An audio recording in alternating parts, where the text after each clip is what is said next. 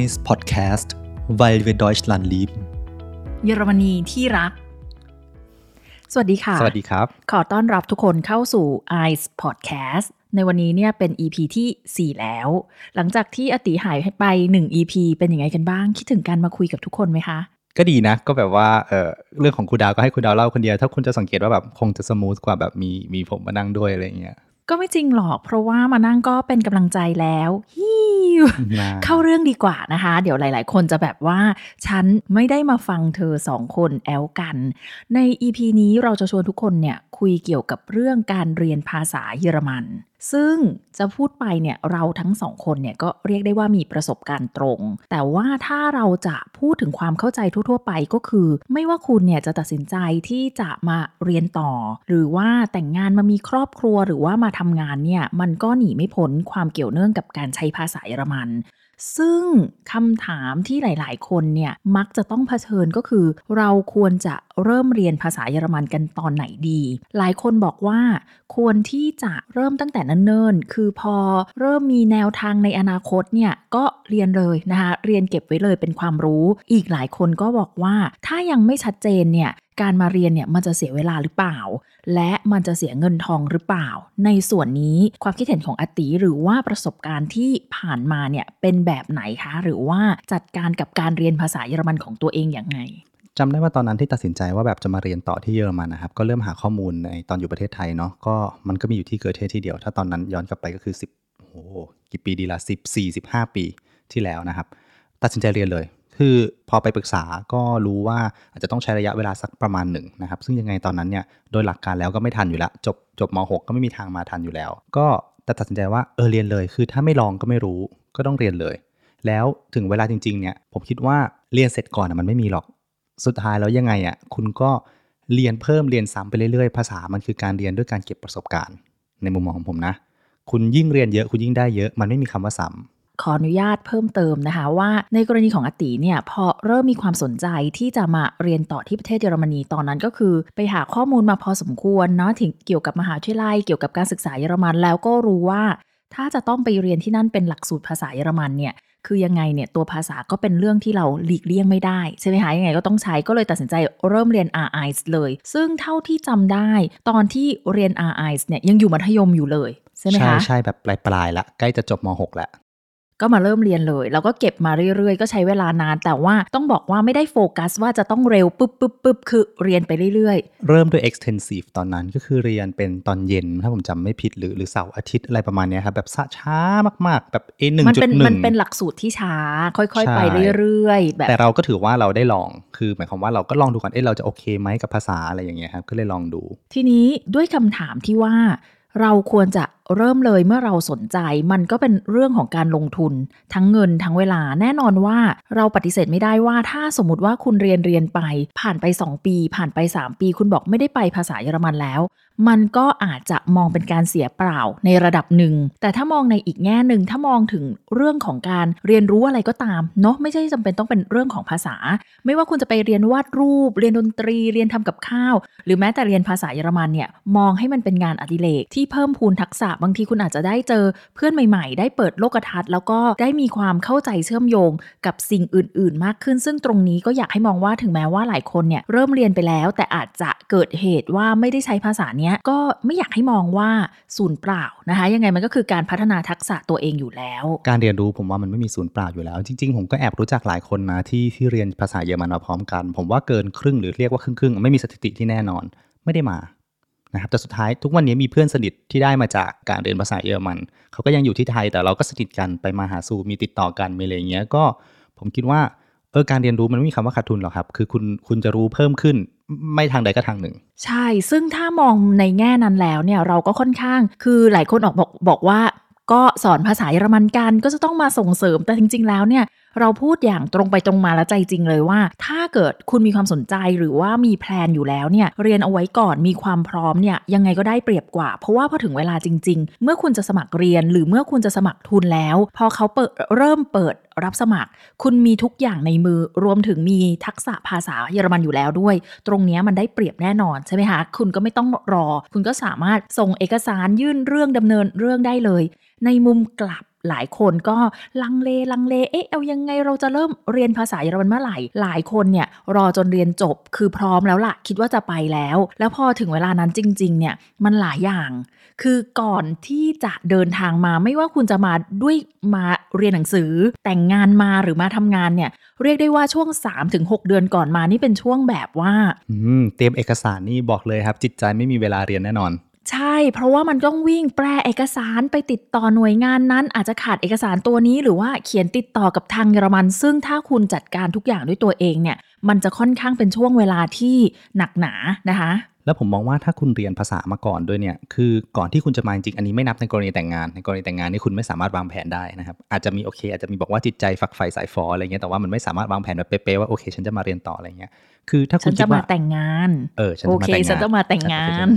เออ ถ้าเราจะมาเรียนต่ออย่างเงี้ยครับ ถ้าคุณเรียนภาษาก่อน ข้อดีคือคุณมีสิทธิ์ที่จะสามารถค้นหาข้อมูลเบื้องต้นก่อนได้ด้วยตัวเอง ใช่ในระดับภาษา A1 B1 เนี่ย เอ่อ A1 A2 B1 เนี่ย อาจจะยังไม่อ่านได้ลึกซึ้งมากนัก แต่ถามว่าอ่านรู้เรื่องไหมอ่านรู้เรื่องนะครับ ถ้าคุณย้อนไปฟัง episode ก่อนๆผมก็ด้วยความรู้ B1ก็แบบสามารถสมัครเรียนเองได้แล้วล่ะ จริง ๆ แล้ว ใช่คือมันก็อย่างน้อยก็พอจะคลำทางได้ คือดีกว่าว่าเราเปิดเข้าเว็บไซต์ไปแล้วเราไม่รู้อะไรเลย ทุกอย่างมันเป็นศูนย์เพราะทุกอย่างมันเป็นภาษาเยอรมันเนี่ยมันก็ยิ่งช้าเราอาจจะต้องไปหาคนที่มาช่วยเราอ่านหรือว่ายังไงแต่ว่าถ้าเราพอมีความรู้พื้นฐานอยู่บ้าง เราก็จะพอจับทางได้ รืออย่างน้อยเนี่ยเราก็จะคุ้นเคยกับภาษาเนี้ยพอสมควร พอเวลาดูไปเราเดาได้ละคำนี้สำคัญ เปิด v e r t e r book เฉพาะคำนี้ เปิดหาคำศัพท์เฉพาะคำนี้เนี่ยมันก็พอจะทำให้เราเข้าใจข้อมูลหลักๆได้ มันก็จะทำให้ตรงเนี้ยการเตรียมตัวตรงเนี้ยเร็วขึ้นคราวนี้ขออนุญาตนะคะ ชี้แจงหรืออธิบายกับทุกคนอีกครั้งหนึ่งว่าในการเรียนภาษาเนี่ย ระดับภาษาเยอรมันเนี่ย เราแบ่งเป็น 6 ระดับนั่นก็คือ A1 A2 B1 B2 C1 C2 ไม่นับก็ได้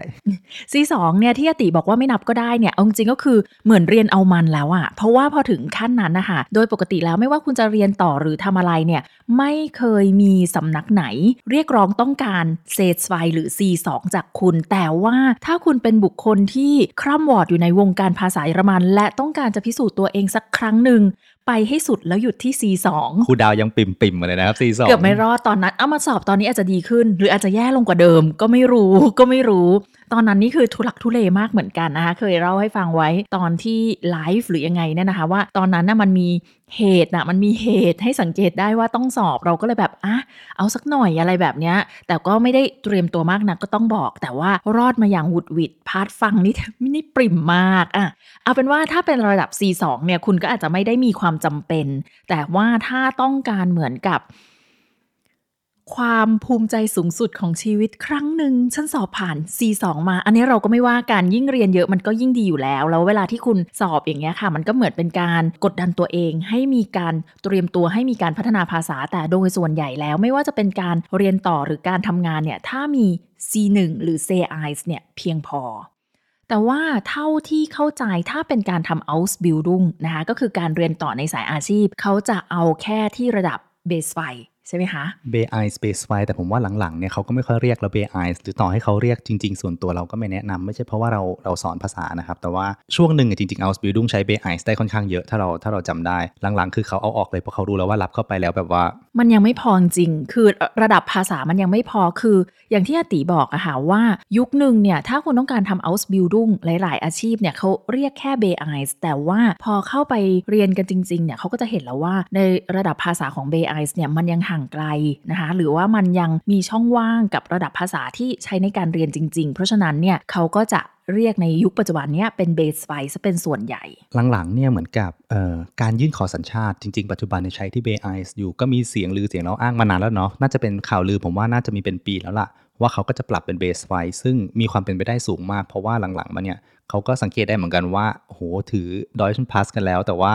ยังภาษาระดับ B1 มันมันยังไม่เพียงพอจริงๆมันคยัรับงไม่เพียงพอแบบเนี้ยเขาก็จะมีการขยับปรับเปลี่ยน เอาเป็นว่าถ้าเกิดว่าเราวางแผนสำหรับตัวเราแล้วเรารู้อยู่แล้วว่าเราจะต้องใช้ภาษาเยอรมันหรือว่าต้องมาอยู่ที่เนี่ยระดับภาษาในระดับเบสไฟคือระดับที่ปลอดภัยต่อตัวคุณเองมากที่สุดนะคะ เพราะว่าเหนือสิ่งอื่นใดเนี่ยเวลาที่คุณจะเรียนเพื่อให้ได้ใบประกาศเนี่ยมันคือเป้าหมายแรก แต่ท้ายที่สุดแล้ว ครูเชื่อว่าหรือพวกเราอะเชื่อว่าทุกคนที่เรียนภาษาเยอรมันเนี่ยเรียนเพื่ออยากที่จะใช้ภาษานี้ในการสื่อสาร ในการใช้ประโยชน์ในการดำรงชีวิตได้จริง ๆ เพราะฉะนั้นเนี่ยก็อาจจะต้องพยายามต่อยอดตัวเองต่อไป นอกจากการเรียนแล้วก็สอบให้ผ่านแน่นอนว่าคุณก็ต้องไปฝึกใช้ใช่ไหมคะให้มันเกิดทักษะเกิดการคุ้นชินกับภาษา เพราะว่าต้องยอมรับนะว่าเราเคยพูดนะแล้วก็ย้ำกันอยู่หลายครั้งว่าถ้า พูดกันในเรื่องของภาษาเขียน หรือภาษาที่เป็นทางการภาษาเพื่อการศึกษาเนี่ยครูดาวชนะเลิศแต่ถ้าเกิดพูดถึงภาษาที่ใช้ในการสื่อสารในชีวิตประจำวัน คุยกับเพื่อนแบบ rap yo หรือว่าแบบว่าคุยกับช่างเนี่ยอติเนี่ยมันก็ไม่ถึงกับ rap yo แต่ว่าไม่แน่ใจว่าใน episode ที่แล้วเราได้พูดถึงไปหรือเปล่าอ๋อ doch เราพูดถึงกันไปเนาะว่าการหนทางการเรียนของผมเป็นยังไง ก็คือด้วยความที่หลังจากจบ Kolleg แล้วเนี่ยไปทำ Ausbildung คือต้องบอกตามตรงเลยว่า Ausbildung ตอนนั้นคือ tough มากคือแบบว่า โหดมากๆ เข้าไปเรียนแล้วบอกตามตรงเลยว่าเดือน 2 เดือนแรกอะจบจบ Kolleg มาเนี่ยปีแรกเนี่ยก็ต้องยอมรับว่ารู้สึกมีความมั่นใจกับภาษาพอสมควร เพราะว่าอะเราก็จบมานะ เราก็พูดกับเพื่อนทุกวันนะ เป็นภาษาเยอรมันสื่อสารกับครูสอบออกมาได้ DSH ก็ค่อนข้างดี เข้า Ausbildung ไปเดือน 2 เดือนแรกคือ คือเหมือนคุยกับใครไม่รู้เรื่องครับ คือเราพูดไปอะเขารู้เรื่องเขาเข้าใจเราอยู่แล้ว แต่ว่าเขาพูดมาเนี่ยแหละคือปัญหาใหญ่มาก เพราะว่าด้วยความที่การที่เราไปทำ Ausbildung แล้วเนี่ยเพื่อนร่วมชั้นของเราทุกคนก็จะเป็น เป็นเด็กอาจจะยังใช่เป็นเด็กเป็นเด็กเป็นเด็กวัยรุ่น แล้วก็ยังไม่แบบ akademisch มากนะครับไม่วิชาการเนาะอืมเพราะว่าเป็นแนวเรียนสายอาชีพก็คือจะเป็นเด็กทั่วไปอะ่ะ เพราะว่าถ้าเกิดว่าเป็นการไปเรียนมหาวิทยาลัยอย่างที่ครูไปเรียนครูดาวไปเรียนอย่างเงี้ย ส่วนใหญ่คุณก็จะเจอเพื่อนนักศึกษา ที่เขาอาจจะเข้าใจความแตกต่างของชาวต่างชาติ มี Sprach Sensibilisierung นะก็คอยแบบช่วยเหลือเห็นใจประคับประคอง แต่ว่าถ้าเป็นเด็กรุ่นวัยรุ่น และเป็นเด็กใน Ausbildung อย่างเนี้ยเขาก็คือมองคุณเป็นเพื่อนแหละ แต่ก็ไม่ได้อาจจะไม่ได้คิดละเอียดอ่อนว่าเพื่อนเนี่ยเป็นต่างชาติเพิ่งมาแป๊บเดียวใจเย็นกับเขาหน่อย แต่ทุกคน nett นะครับทุกคน nett ทุกคนไม่มีใคร เอาจริง ๆ โชคดีตั้งแต่มาอยู่เนี่ยไม่เคยเจอ Ausländerfeind เลย ไม่เคยเจอเลยแม้แต่ครั้งเดียว คนที่ไม่ค่อยชอบต่างชาติไม่เคยเจอแบบ ไม่ว่าจะนั้นใน Ausbildung จะที่ทำงานหรือจะที่เอ่อมหาลัยไม่เคยเจอเลย คือเพื่อนทุกคน nett nett จน over over จนรู้สึกว่าแบบอย่างที่บอกว่าตรง Ausbildung เนี่ยคือเขาพยายามจะเล่นกับเราอยากอยากอยากจะคุยกับเราอยากจะแบบเอ้ยไปกินข้าวกันไปอะไรอย่างเงี้ยคือบางครั้ง nett เกินไปฟัก็งไม่คือออก n น c e กับเราเกินไปพยายามเข้าหาเราเกินไป แบบอยากให้เราแบบเป็นเป็นเพื่อนด้วยกลัวเราเหงาอะไรแบบนั้นจนบางครั้งเราบอกว่าปล่อยฉันไว้คนเดียวบ้างเถอะ ทุกวันตอนเช้าเวลาไปแบบไปทำ Ausbildung ช่วงต้นๆน่ะต้องบอกเพื่อนแบบเอ้ย ich bin Ausländer ต้องบอกตลอดว่า คือจะมีแค่เราเนี่ยแหละที่เน้นตัวเองอยู่นั่นใช่ว่าเราเป็น Auslander เออฉันเป็นต่างชาตินะ คือใจเย็นๆหน่อยคือฟังไม่รู้เรื่องบางทีจนบางครั้งก็มีโมโหแบบ ich hab das nicht verstanden อืมคือเล่นจนเราโมโห เออคือประมาณว่าแบบ คือมึงต้องช้าลงกว่านี้ไม่งั้นไม่งั้นไม่มีทางคุยกันรู้เรื่องอะไรอย่างเงี้ยครับใช่แต่อย่างที่บอกว่าเด็กก็คือเขาก็จะไม่ด้วยด้วยวัยหรือด้วยเอ่อประสบการณ์เขาก็จะลืมคิดไปว่าเราเป็นต่างชาติเราก็แบบว่ายังไม่ได้ภาษาแข็งแกร่งขนาดนั้นแล้วเพื่อนก็จะน่ารักเพื่อนก็จะช้าลงให้ประมาณแบบ 10 15 ทีสักแล้วพักเขาเขาก็ก็ลืมตัวลืมตัวครับอืมแต่ว่าพอเราเจออย่างเงี้ยนี่มันก็เป็นข้อดีข้อหนึ่งนะ พอทำไปสักพักทำไปสักพักผ่านไป2อสเดือนแรกเอาจริงๆสบายมากเลยหลังจากนั้นมาเลยคือชินแล้วคือเราจะเริ่มชินทั้งความเร็วสำเนียงของแต่ละคน เพราะว่า ต่างคนต่างหลากหลายเนาะตอนที่ทำเอาสปีดุงก็มีเพื่อนที่มาจากออสเตรเลียบ้างมาจากอุสไรช์ก็มีคนนี้ก็เป็นเพื่อนสนิทกันมาถึงปัจจุบันแรกๆฟังไม่รู้เรื่องอยู่ไปอยู่มาคือมันฟังออกแล้วล่ะหลังๆ คือถ้าจะไม่รู้เรื่องคือเราไม่รู้ศัพท์จริงๆ แต่ว่าเราจะฟังสำเนียงเขาออกแล้วว่าเขาพูดอะไร แต่ว่าเราไม่รู้เรื่องว่าคำศัพท์นั้นคืออะไรถูกต้ก็องอาจจะเป็นสิ่งที่ต้องอาถามหรือค้นคว้ากันต่อไป ทีนี้ต้องบอกว่าจากสถานการณ์ที่เกิดขึ้นเนี่ยมันค่อนข้างยืนยันได้ดีว่า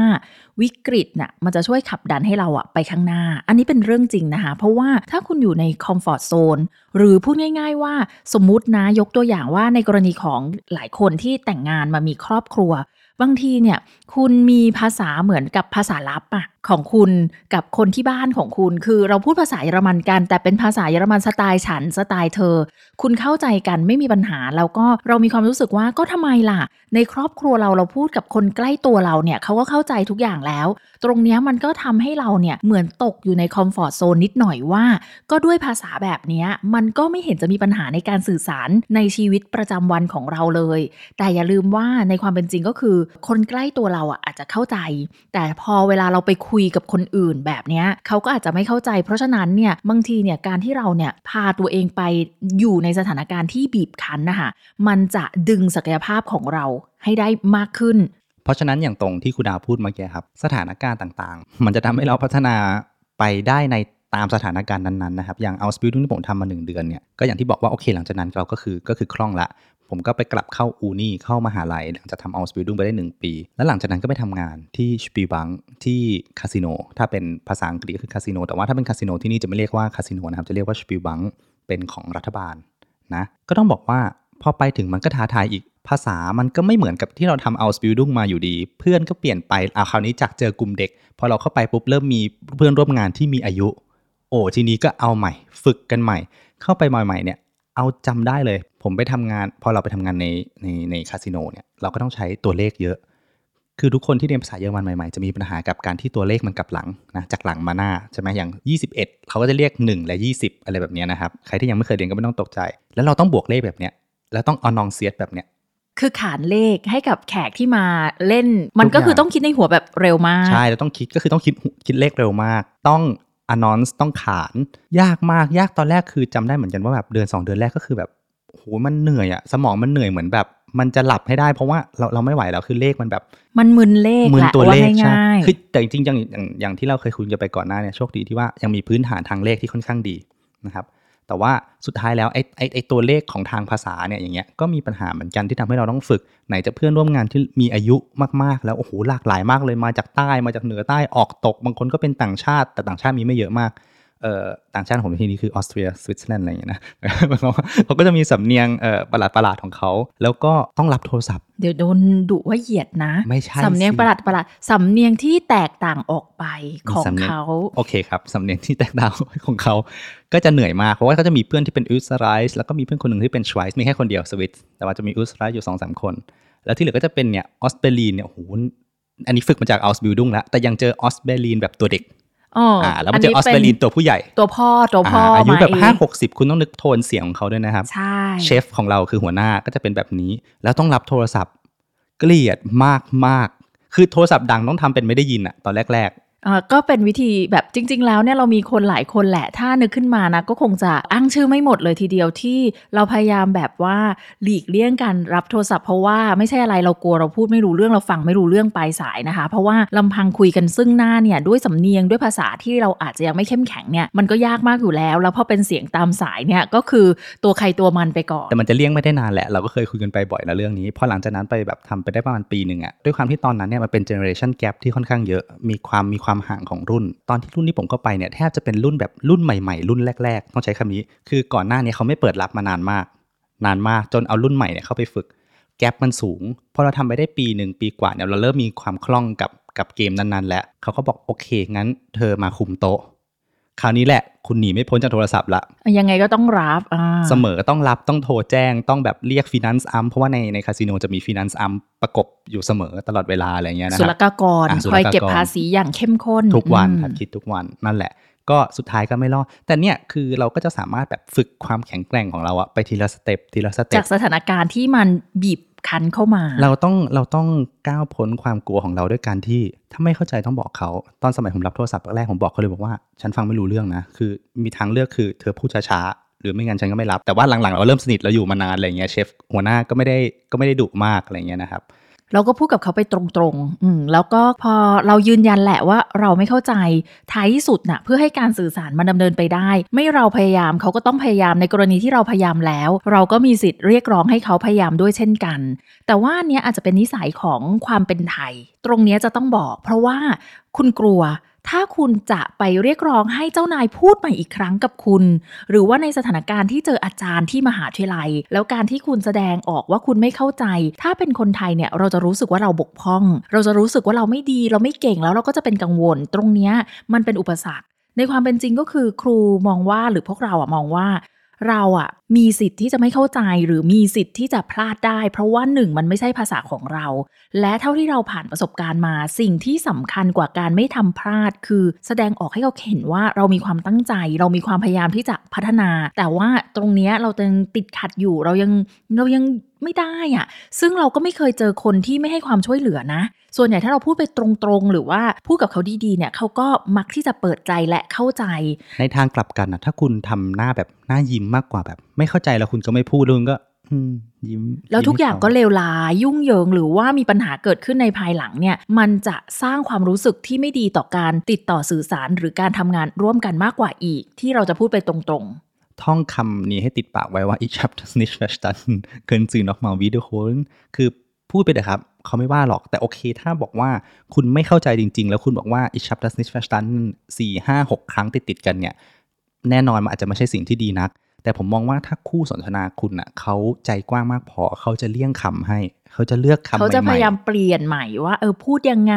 ให้ให้มันง่ายขึ้นให้มันเข้าใจได้ง่ายขึ้นหรือช้าลงหรืออะไรแบบเนี้ยแต่นั่นหมายความว่าความรู้ของคุณในระดับภาษามันก็ต้องมีมากพอที่เขาเลี่ยงให้แล้ว คุณก็ต้องรู้จักคำอื่นนะ ใช่ ไม่ใช่คุณมีความรู้ภาษาเยอรมันเป็นศูนย์ แล้วคุณก็ท่องไปว่า ich habe das nicht verstanden คือต่อให้เขาจะใช้ภาษาไหนกลับมาเนี่ย ถ้าภาษาคุณยังน้อยมาก ยังไงคุณก็ไม่เข้าใจอยู่แล้ว เพราะฉะนั้นเนี่ย เราก็ต้องมีภาษาไปในระดับหนึ่ง อันนี้ก็คือการฝ่าฟันมาของอตินะคะ จากการเรียนรู้จากการปฏิบัติงานจริง ส่วนของครูดาวเนี่ยในเรื่องของการเรียนภาษาเนี่ยจะมาประสบปัญหาหรือว่าพบกับความกดดันครั้งยิ่งใหญ่เนี่ยก็คือตอนเรียนเนี่ยแหละ เพราะว่าจริง ๆ แล้วก่อนหน้าที่จะมาเรียนต่อเนี่ยภาษาพูดสื่อสารติดต่อพูดคุยเนี่ยในเบื้องต้นเนี่ยมันได้อยู่แล้ว เพราะว่าเราก็เรียนภาษาเยอรมันมาหลายปี แล้วก็ทำงานในแวดวงเกี่ยวกับภาษาเยอรมันมาโดยตลอด แต่แม้กระนั้นเนี่ยเวลามาแล้วเรารู้สึกว่าเหนื่อยมาก คือจุดที่ จากการที่พูดคล่องใช้คล่อง แต่ทำยังไงให้ภาษาที่เราพูดคล่องใช้คล่องอะ่ะ มันกลายเป็นภาษาวิชาการ เวลาเขียนเนี่ยอติจะรู้ดี ครูนี่จะแบบว่าใช้เวลานานมาก เพราะอาจจะเป็นแบบอติก็บ่นว่า เธอไม่ต้องเป็น perfectionist ที่เขียนทุกอย่างออกมาแล้วมันจะเป๊ะในคราวเดียว คือถ้าเป็นอติเนี่ยอติจะใช้วิธีว่าเขียนไปก่อน สื่อออกมาให้ได้ Scratch ก่อน อืม แล้วก็เดี๋ยวมาแก้ภาษาเอาทีหลังอาจจะหาคนอื่นช่วยคนอื่นตรวจแล้วมาเกลาแต่ว่าอย่างครูอย่างเงี้ยเวลาที่ครูเขียนรายงานสักเล่มหนึ่งเนี่ย คือมันจะกลั่นกรองมาตั้งแต่ข้อมูลใจความที่จะเขียน แล้วก็ภาษาคือบางทีเนี่ย คือรู้ว่ามันอาจจะไม่ใช่ คือมันมีข้อดีข้อเสีย ข้อเสียหลักๆ คือมันช้ามาก กว่าจะเอาออกมาได้ ถ้าเป็นการพูดโบราณเนี่ยเขาก็จะกว่าดอกพิกุลแบบเหมือนจะล่วงออกมา อะไรแบบนี้มันช้ามาก ซึ่งอันเนี้ยของครูเนี่ยสมมติว่าเรามีไอเดียละว่าในรายงานวิชาการอันเนี้ยประโยคเนี้ยเราจะสื่อสารว่าแบบนี้ ครูเนี่ยต้องถึงขั้นไป Google ก่อน หาสำนวนที่จะใช้ในการเขียนแบบ pattern เนี้ยว่าใช้คำแบบสละสลวยสวยเก๋ แล้วก็ประโยคที่อาจจะเป็นงานเขียนของคนอื่นในเรื่องอื่น มาดัดแปลงคือดึงมาแต่กร m มติกสตุกทัวก็คือไวยากรณ์และโครงสร้างประโยค แล้วก็มาปรับใช้กับเนื้อหาของเราปุ๊บ พอทำเสร็จข้อดีคือคุณแทบไม่ต้องแก้ หลังจากนั้นคือมันจะค่อนข้างเป็น text ที่ perfect ออกมา แต่ว่ามันก็อาจจะไม่ค่อยแนะนำนัก เพราะว่าท้ายที่สุดแล้วเนี่ยเทอมหนึ่งเทอมหนึ่งเนี่ยคุณเขียน House a r b e i t e n เขียนรายงานหลายเล่ม ถ้าใช้วิธีนี้อาจจะแบบใช้เวลายาวนานมากเขาให้ส่งเออมีนาอาจจะต้องขอ Professor ว่าไปส่งกันยาอะไรแบบเนี้ยนะคะ ซึ่งมันก็จะมีข้อดีข้อเสียแต่ว่าเหนือสิ่งอื่นใดก็คือ ที่รู้สึกยากก็คือพอเราพูดคล่อง เราก็จะ ใช้ภาษาที่เราเคยคล่อง แต่พอช่วงหลังๆเนี่ยต้องไปทำ presentation คือไปตามงาน conference แล้วต้องเป็นผู้พูดใช่ไหมคะไป present ผลงานของตัวเอง ถามผู้ฟังหลายคนนะคะเขาก็ไม่ได้มีปัญหานะ ถ้าเราจะใช้ภาษาที่เป็นภาษาสื่อสารในชีวิตประจำวันแต่ท้ายที่สุดแล้ว นึกภาพก็ได้ในประเทศไทย มันก็จะฟังออกถ้าคุณไปฟังการประชุม วิชาการของมหาวิทยาลัยในไทย ภาษาที่อาจารย์ หรือภาษาที่ผู้ร่วมประชุมเขาใช้เนี่ยมันก็จะเป็นภาษาที่ค่อนข้างเป็นทางการ ฟังออกมาแล้วมีความน่าเชื่อถือ ในมุมเดียวกันสำหรับครู การไปแบบนั้นเนี่ยนะคะ เวลาจะไปพูดหรือจะไปพรีเซนต์สักครั้งหนึ่งเนี่ยต้องทำสคริปต์ก่อน คือเหมือนต้องคิดว่าใจความเนี้ยจะใช้ถ้อยคำอะไรให้มันดูเป็นวิชาการมากขึ้นซึ่งเหนื่อยมาก เหนื่อยมากแต่ว่ามันก็เป็นภาวะที่บีบคั้นที่ส่งให้เราเนี่ยจำเป็นหรือจำยอมที่จะต้องพัฒนาภาษาของเราต่อไป ถ้าสังเกตดูดีๆก็จะรู้สึกว่าอย่างของเราสองคนจะมีความยากในการใช้ภาษาไม่เหมือนกันนะครับ เพราะฉะนั้นแล้วเวลาที่เราเรียนภาษาเนี่ยผมก็มองว่าคุณก็ต้อง adapt คือคุณเรียนแล้วคุณก็ต้องรู้ว่าคุณกำลังจะเอาภาษาไปใช้ใน ในบริบทไหน ใช่แล้วก็ต้องค่อยๆ ปรับแล้วก็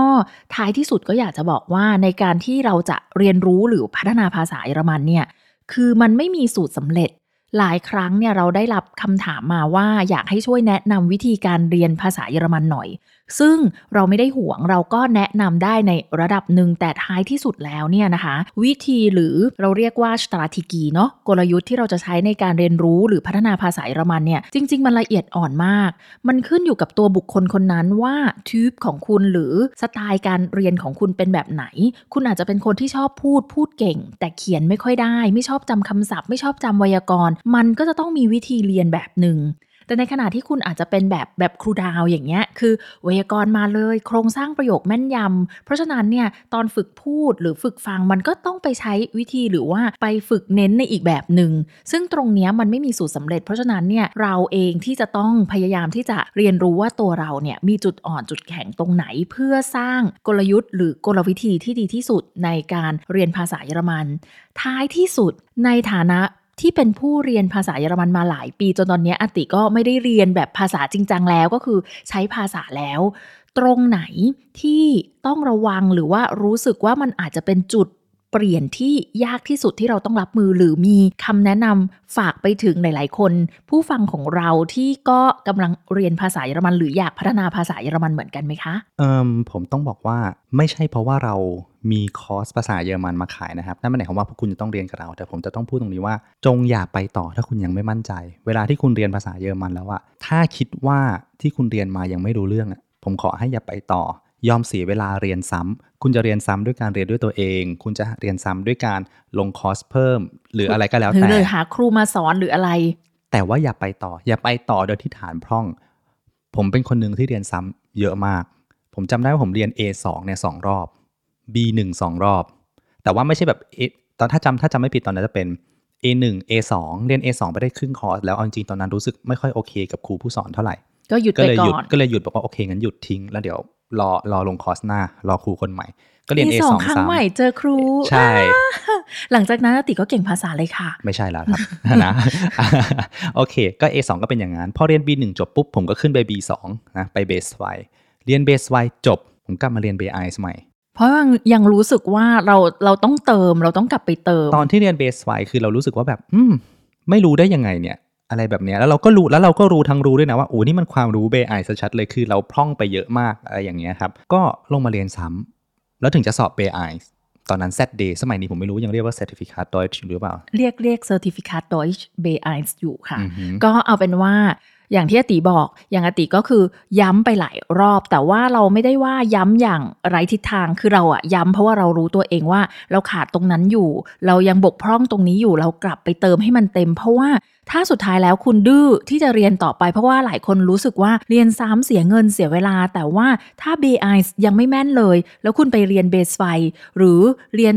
เบสไฟเนี่ยฐานภาษายังไม่ได้จริง ๆ แล้วก็ไปเซไอส์เนี่ยบางทีเนี่ยผลเสียที่อาจจะเกิดขึ้นในภายหลังเนี่ยอาจจะมากกว่า หรือสิ่งที่เราได้เนี่ยมันอาจจะไม่คุ้มค่ากับเวลา และก็สิ่งต่างๆ ที่เราลงทุนไปส่วนครูดาวนั้นนะคะ ก็จะแนะนำกับทุกคนในฐานะครูผู้สอนภาษาเยอรมันว่า ย้ำว่าการเรียนภาษาเยอรมันไม่มีสูตรสำเร็จ แล้วก็ไม่มีสูตรที่ตายตัว คุณเองเนี่ยจะต้องเปิดกว้าง แล้วก็ลองมองหาวิธีที่ดีที่สุดนะคะหรือว่ารูปแบบที่ดีที่สุดที่จะทำให้คุณพัฒนาภาษาเยอรมัน เหนือสิ่งอื่นใด อันนี้ฝากพิเศษสำหรับผู้เรียนชาวไทย อย่าใจร้อน ภาษามันไม่สามารถที่จะทำให้เราเก่งเนี่ย จากวันนี้ไปวันพรุ่งนี้แล้วเก่งได้เลยทันที คุณต้องอาศัยความพยายามการฝึกฝนอย่างต่อเนื่อง ครูบ่นทุกครั้งเวลาที่ครูสอนนะคะ หรือว่าจะเรียกว่าบอกกล่าวกันทุกครั้งเนี่ยว่าถ้าคุณรู้สึกว่าตอนนี้คุณมีแรงฮึดแล้วคุณขยัน แต่คุณบอกครูว่าคุณขยันไป 7 วัน 14 วัน 21 วันหรือ 1 เดือน แล้วหลังจากนั้นคุณก็ไม่ได้พยายามต่อหรือว่าขยันอย่างต่อเนื่องแล้วคุณก็กลับมาท้อว่า ตายละ มันไม่พัฒนามันไม่ผ่านจุดนี้ไปเสียที คุณอย่าพึ่งร้องไห้เสียใจหรือว่าบ่น เพราะว่าท้ายที่สุดแล้วเนี่ยบางอย่างบางวิธีเนี่ยที่คุณทำเนี่ยคุณต้องทำต่อเนื่องให้ได้ 2 เดือน 3 เดือนครึ่งปี แล้วถ้าถึงตอนนั้นไม่เห็นผลค่อยมาว่ากันจริง ๆ ก็เหมือนลดน้ำหนักแหละ ส่วนใหญ่เนี่ยคนกำลังจะผอมและแล้วตะบะแตกก่อน เรียนภาษาเยอรมันก็เหมือนกันอีกนิดเดียวจะเก่งแล้วเชียว หมดแรงกลางทาง เรื่องลดน้ำหนักนี่เอาเรื่องตัวเองมาเล่าป่ะนี่อย่ามาพูดน่าอะไรอันอันนี้เอิมอันนี้ผมฝากอีกนิดนึงด้วย เรื่องจากเมื่อกี้ที่บอกว่าเรื่องของการไม่ไปต่อแล้วก็ยอมเสียเวลายอมเรียนซ้ำถ้าคุณรู้ตัวเองอะนะครับ อีกเรื่องหนึ่งคือเวลาคุณเอามาใช้จริง ก็ขอย้ำอีกครั้งหนึ่งว่าเวลาคุณมาใช้จริงในชีวิตประจำวันอะก็กล้าที่จะพูดว่าคุณไม่เข้าใจนะครับ อย่าปล่อยให้มันผ่านไป อย่าปล่อยให้วันวันหนึ่งผ่านไปยิ้มให้เขาแล้วคุณก็เดินจากมา มันจะไม่ทำให้คุณพัฒนา แล้วคุณก็จะไม่ได้ฝึกว่าเขาพูดอะไรกันแน่สรุปบางทีเคยไหมถ้าเราเป็นแบบนั้นแรกๆผมก็เป็นนะความเขินอายเนี่ย ผมว่ามีกันทุกคน มันจะมีฟีลลิ่งของกันว่าหลังจากกลับมาแล้วอะเราก็ถามตัวเองว่า เออ จริง ๆ แล้วเขาอยากจะบอกอะไรเราวะ หรือเราน่าจะถามเขาไปเนาะเราจะได้รู้เรื่องไปเลยคือ หรือแม้แต่กระทั่งว่าเขามาพูดอะไรกับเรา เราน่าจะโต้ตอบกลับไป อย่าให้มันผ่านไปแล้วมาเสียดายทีหลังว่า ฉันน่าจะทำแบบนี้ ฉันน่าจะพูดกับเขาแบบนี้หรือว่า ฉันน่าจะลองดูนะคะ ลองดูไม่เสียหาย เพราะฉะนั้นพรุ่งนี้เริ่มเลยครับ ใครไปเจอไปทำงานเจอเจ้านายเจออาจารย์ พูดด้วยไม่รู้เรื่อง ท่องไปเลยว่า ich hab das nicht verstanden หรือจะไปฟังเพลงคุณหมอนูก็ได้ Ich kann das nicht begreifen ใส่ทำนองด้วย Professor อาจจะตกใจนิดหน่อย เอ๊ะทำไมเธอมีทำนองด้วยแต่ว่ามันก็เอาไปใช้ได้เพราะฉะนั้นเนี่ยนะคะ วันนี้ใน episode ที่ 4 ของเราที่ว่าด้วยเรื่องการเรียนภาษาเยอรมัน อย่างที่ทุกคนฟังมาถึงตอนนี้ก็คงจะพอรู้แล้วว่า เราไม่ได้เน้นเนื้อหาที่เป็นเชิงของข้อมูลมากนัก แต่ว่าในการมาทำพอดแคสต์ตรงนี้เราเน้นที่อยากจะพูดคุยแลกเปลี่ยนประสบการณ์มากกว่า เพราะว่าเราเชื่อว่าข้อมูลเนี่ยคุณมีแหล่งที่จะหาข้อมูลต่างๆ เหล่านั้นเพียงพอ แต่ประสบการณ์สุด exclusive จากเรา ซึ่งมันอาจจะเป็นประโยชน์ต่อพวกคุณได้บ้างไม่น้อยก็มากเนี่ยก็น่าจะเป็นสิ่งที่เราเนี่ยอยากจะส่งต่อไปให้ทุกคนวันนี้ ขอบคุณทุกคนมากที่อยู่เป็นเพื่อนเราสองคนพูดคุยมาจนถึงตอนนี้ ในสัปดาห์หน้าหรือ episode หน้ารับรองว่าสุดๆ อีกเช่นเดียวกัน รับฤดูกาลแห่งความรัก เรามาคุยกันเรื่องรักๆใคร่ๆอีกแล้ว วันนี้เราสองคนไปก่อนแล้วพบกันใหม่ใน EP หน้าวันนี้สวัสดีค่ะ สวัสดีครับ